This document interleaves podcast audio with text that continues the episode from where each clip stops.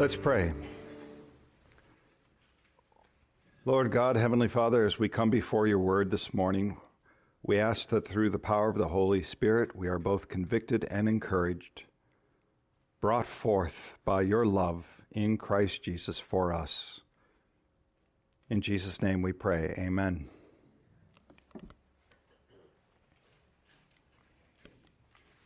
If you were an advice columnist and were to receive a letter like this, what would you say?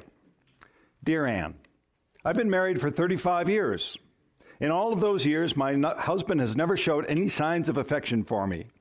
He has never brought me flowers, never given me a card, never sank, said thank you for all of the meals that I've made. He never changed a diaper or stayed up at night when our children were sick. When there was a problem with the car, he simply pointed out the number of the mechanic or told me to work on it myself. Uh, I could go on and on. Finally, I told him I was leaving him. He was shocked. But why? He said. I told him, You don't love me. Our marriage is dead. But he said, I do love you. Love me, I said. How would I ever know that you loved me? He said, I told you at our wedding ceremony. If it changes, I'll let you know. Is our marriage dead? Signed, Trouble in Tempe. So if you received a letter like that, what would you say? Marriage is pretty well dead, isn't it? It is dead. But didn't the husband at one time, at one time say that he loved her? Isn't that sufficient? And we would say, no, it is not sufficient because love should move you to action. You and I know this. Love should move you to action. Action is an expression of love. To love and not have an expression of love is to not love. If you recall, last week we actually covered this. If you were here, we had a reading from 1 John, 1 John chapter 4 verses 9 through 11. In this is the love of God made manifest among us, that God sent us his only son into the world that we might live through him. And this is love, not that we loved God, but that he loved us and sent his son to be the propitiation for our sins. Beloved, if God so loved us, we also ought to love one another. That's the gospel, right? God loved us so much that he sent us what was most precious, his only son, who bore our sins on the cross so that we would not bear the wrath of God, so that through him, through Christ Jesus, the love of God made manifest to us, we might be saved. God's love and action go hand in hand. This is not hard to comprehend. Should not then our love of God and God's love for us be expressed in our action and thus our love for one another? It's what we covered last week that you and I are to live our lives in a manner worthy of the gospel. What is the gospel? The gospel is one of love love of God for us in Christ Jesus. Now, if you understand that, the book of James becomes a whole lot easier. Because we are going to now continue in our series of what does it mean to be a Christian, and it is about a living faith. So when we take a look at James, we're going to take a look at a faith without works is dead. Faith and works cannot be separated, and faith is completed by works. That's our roadmap. That's our path for today. Now, as we go through here, I'd like to have you think about two questions. Do you have a living faith? And if you say yes, how would anyone know? Those are the questions. So let's begin with our road. Faith without works is dead. We go to our text. What good is it, my brothers, if someone says he has faith but does not have works? Can that faith save him? If a brother or sister is poorly clothed and lacking in daily food, and one of you says, Go in peace, be warmed and filled, without giving them things needed for the body, what good is that? So also faith by itself, if it does not have works, is dead. Now, I want you to pay attention and notice how carefully James words this. He does not say, if someone has true faith. He says rather, if someone says he has faith. Or to clarify the intent even better, if someone claims to have truth faith but has nothing to show for it, is that faith any good at all? Now, he asks this in a rhetorical manner, right? And the answer obviously is no. That faith is not good at all. So there's a faith that he's addressing, which is much more of an intellectual assent. It is a faith that simply goes through the motions. You might come to church, you might stand and sit and move your mouth and say the proper words at the proper time, but there is a dead faith there. It is a faith that not, is not in Christ and not of Christ. You know about him, but you're not in him or of him. A faith like that, a faith that is not in Christ and of Christ, is a faith that does not save. And this is a sobering thought.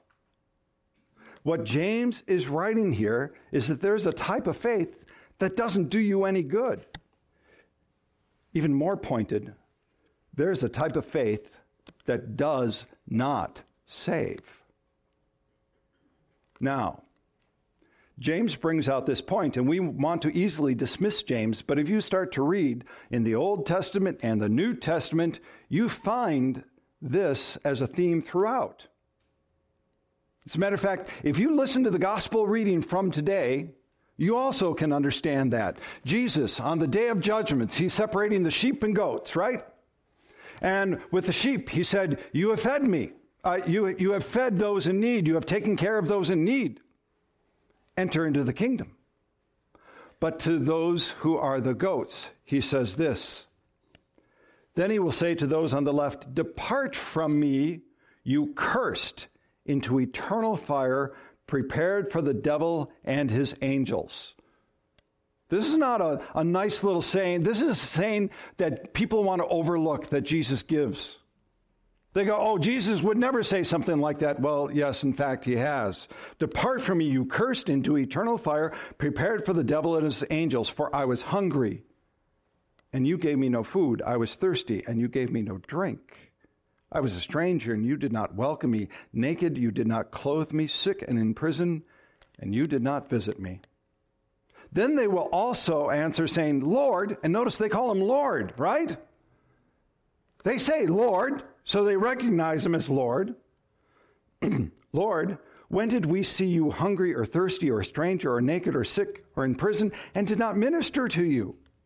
Then he will answer to them, saying, Truly I say to you, as you did not do it to one of the least of these, you did not do it to me. Listen, when you look through the Old Testament, you find that God is a God of mercy, right? And another way to say mercy is loving kindness. So he has told his people all the time, you need to take care of those in need. That's the Old Testament. And in the New Testament, it is reiterated.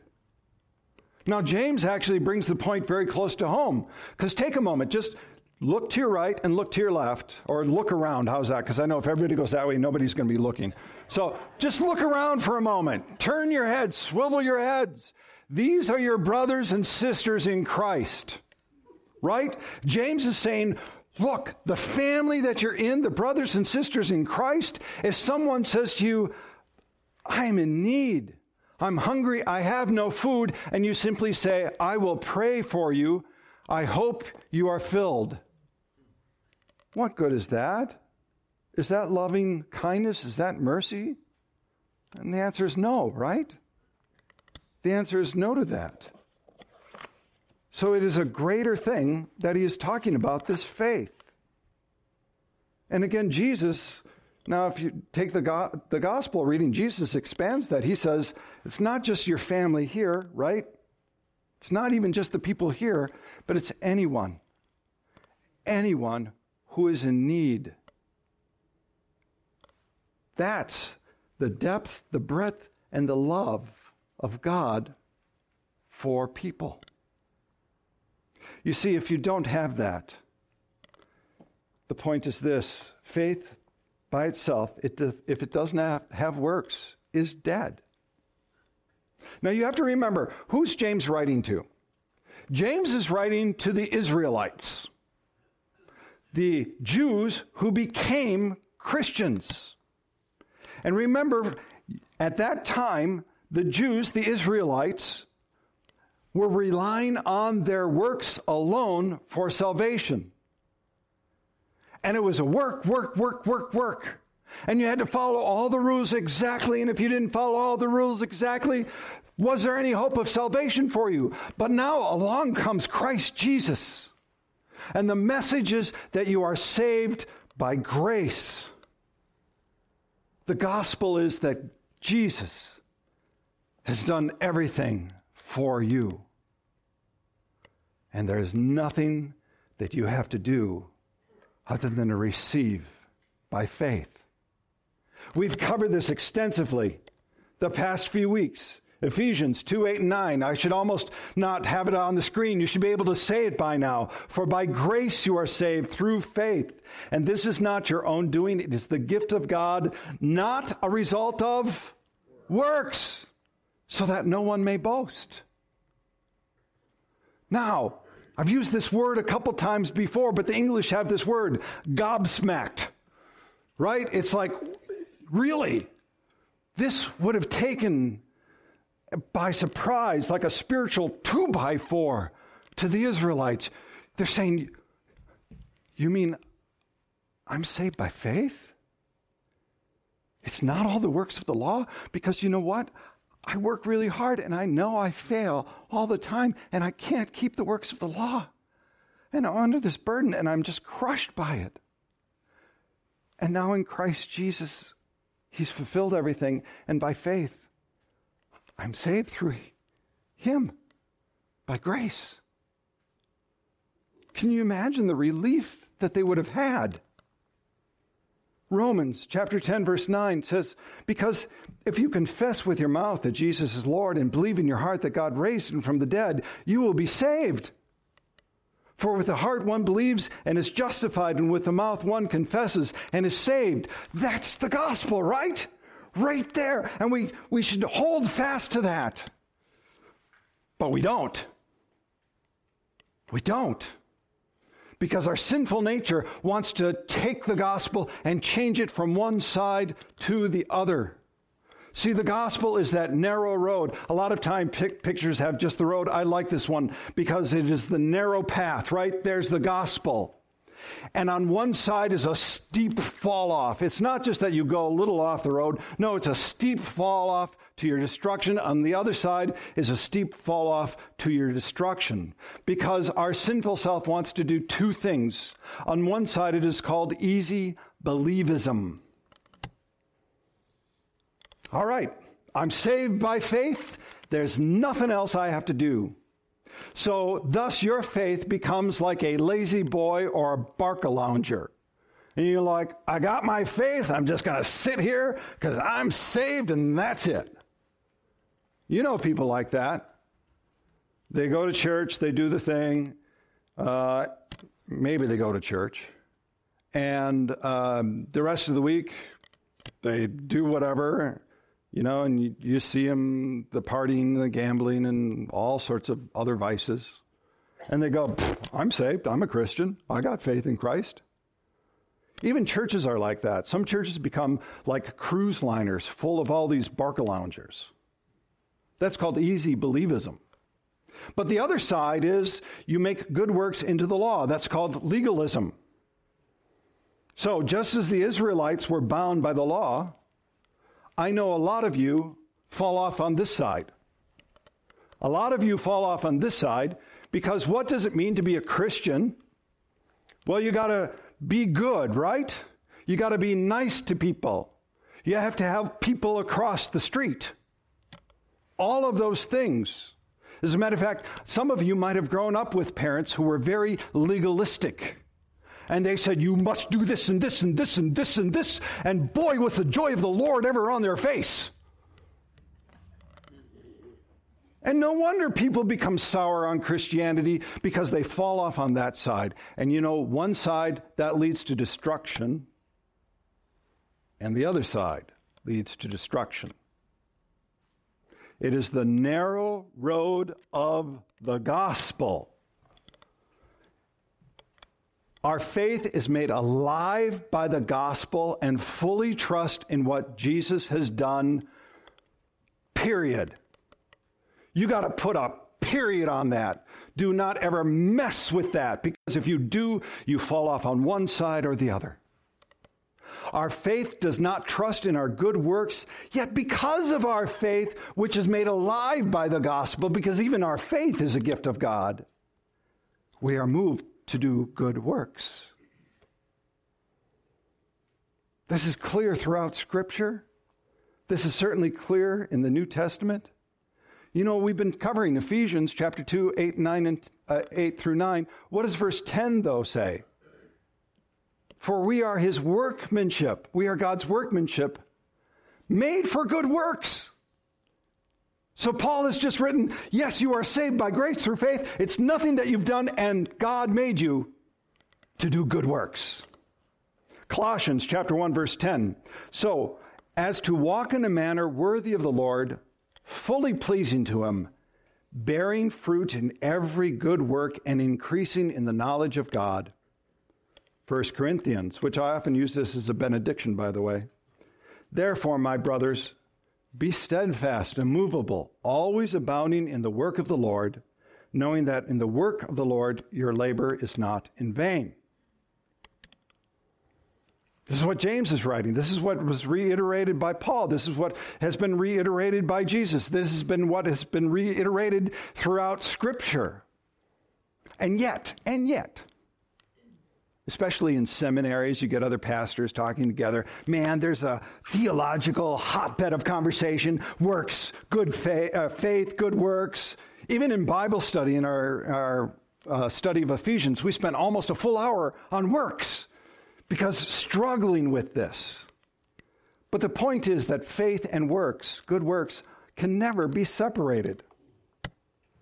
But someone will say, You have faith and I have works. Show me your faith apart from your works, and I will show you my faith by my works. You believe that God is one, you do well. Even the demons believe and shudder. So let me demonstrate something to you. Let's say you have a coin, right? A quarter. Picture of a quarter there. It's got the front, it's got the back, got the side. Now, if you had the front of the coin, but the back was completely smooth, there was no markings on it whatsoever, would it still be a quarter? Well, could you take, let's do this. Could you take it to the bank? Would the bank accept that? They go, no, it's incomplete, right? And the same thing, if the front was completely smooth, the back, but the back was there, it would be incomplete it would not really be a quarter. So the, the thing is, even if you try to split it down the center, right? Even if you take the side view here and you very carefully take a little saw and saw it, so you still have good works over there and you have faith over there, is it a quarter? And no, because those two things are separated. In the same manner, you cannot separate faith from good works. You can't even show your faith apart from your good works. What did Jesus say? He said, Let your light so shine before others that they see what? They see your good works and give glory to who? Your Father who is in heaven. So, if you take a look at somebody's life and the actions they take, you can get a pretty good idea of their faith. Now, you might not know everything, and there certainly are differences, but you can certainly get an inkling to who they are.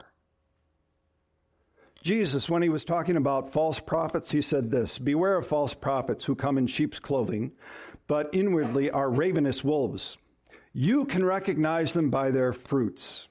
Are grapes gathered from thorn bushes or figs from thistles? So every healthy tree bears good fruit, but the diseased tree bears bad fruit. A healthy tree cannot bear bad fruit, nor can a diseased tree bear good fruit. You understand, you can recognize a tree by its fruit, right? So, the problem is with false prophets, they kind of sound Christianese and they've got the right words to go with it. But by their works, you would know that they're false. Let me just give you a personal example. So, uh, I uh, one time met a man in his uh, late 20s or so. Met him at a yard sale uh, uh, back in Minnesota. And, uh, you know, I said I was a pastor and all that.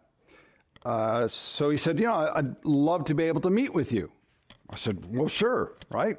And it had come out that he'd lived a little bit rougher life. So at our first meeting, found out a little bit more about his life. But the main point that he wanted to get across is would I be a character reference for him for his parole officer or his parole hearing? That's why he wanted to meet with me. Now, I declined because I didn't know him.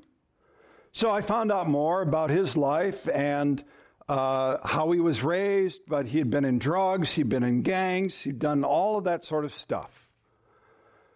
And he knew the Bible. He actually knew the Bible. So I said, Well, could we meet again? Schedule another meeting, couple meetings. So we did. And he didn't show up. So I called him. I even went to his house. And he said, Oh, yeah, yeah, okay, sorry about that. We'll try it again. Never happened. Later on, I found out he was in jail. And he was in jail not only on drugs, but child pornography. so I went to jail and met with him. And even then, though he could say some right words, nothing.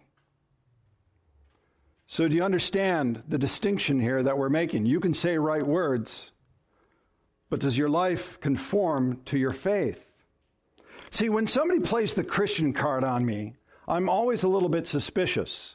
When they start off with any argument, oh, I'm Christian, and then they go into something, I, I have yellow flags going off, yellow lights going off in my head, cautionary, because now they're professing something, but does their life, do their actions actually even con- be consistent with that? So, faith without works is dead, and now faith is completed by works. Was not Abraham our father justified by works when he offered up his son Isaac on the altar? You see that faith was active along with his works, and faith was completed by his works. And the scripture was fulfilled that says, Abraham believed, believed God, and it was counted to him as righteousness. And he was called a friend of God. You see that a person is justified by works and not by faith alone. Okay, this is a section of Scripture that has caused a lot of consternation among people for hundreds of years. Theologians, people like to pit Paul against James, and you often see this with the the uh, Protestants using Paul and the Catholics using James, as if there is a conflict between the two. But you have to understand who they were writing to.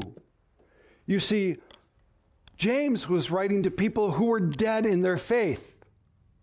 And thus, he makes a particular emphasis. Paul was writing to people who still wanted to follow the law to be saved. And thus, there was a certain emphasis.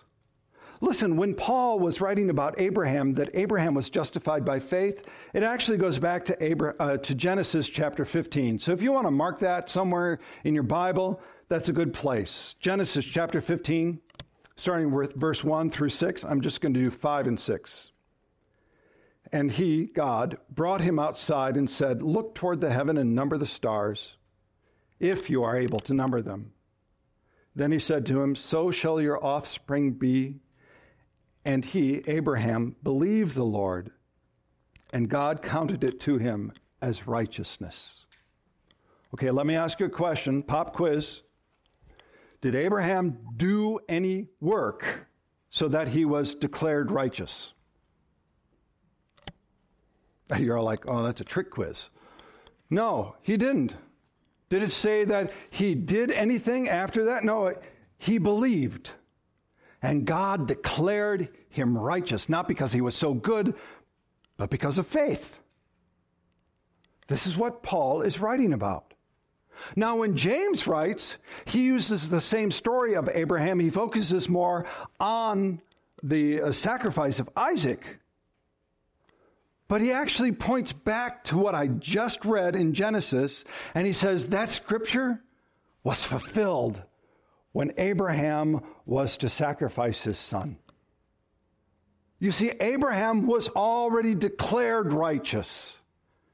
And the work that he did, which is to follow God's command, showed his righteousness. It didn't make him righteousness, it showed that he was righteous. His faith was made complete, his justification was made manifest. There's no conflict here. So let me give you a personal example. When I was in my mid late 20s, I really started to come alive in my faith. Until then, I would have been I, I would have been easy believism. Actually, that's where I would have fallen off. Easy believism. But my faith started to come alive in my late mid late 20s. And as my faith grew, the disconnect between my life and my actions grew. So one night, I was watching one of those long infomercials. Do you remember any of the, do you remember this one from Christian Children's Fund? This guy would come on here and he'd always have a child and he'd talk about for the price of a cup of coffee a day, you could sponsor a child. And they talked about all the good work that were, they were doing. And one night, I didn't turn it off.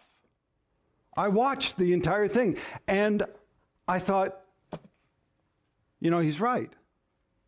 If I actually have faith, I should do something about it. And so I sponsored a child. And I've sponsored three children now because they graduate by the time they're about 18. So, since my late 20s to my current age, if you're doing math, you can figure out my age. But, um, and do I do that to earn favor with God? Tell me, is sponsoring a child going to make me any more saved? Does not, does it? Why do I do it? Because God first loved me, gave his son for me. And with that faith, I know that God made me for these things. That's why I do it. That's the motivation. See, I know some of you listening to this message today are going to feel guilty, and you're going to use it like falling off the cliff and make it into another law. Oh, I must not have enough faith, so I better do these things, right? And you've fallen off on one side. But it is the love of God in the gospel that makes your faith alive. And growing in that love, you are made for good works. It's actually that simple. So I've got three questions for you this morning. Oh, actually, here. Sorry, I forgot a quote by Luther. Luther said, we are, we are saved by faith alone, but that faith that saves us is never alone. Isn't that a nice quote? We are saved by faith alone, but that faith that saves us is never alone. So, three questions for you Is your faith alive in the love of Christ?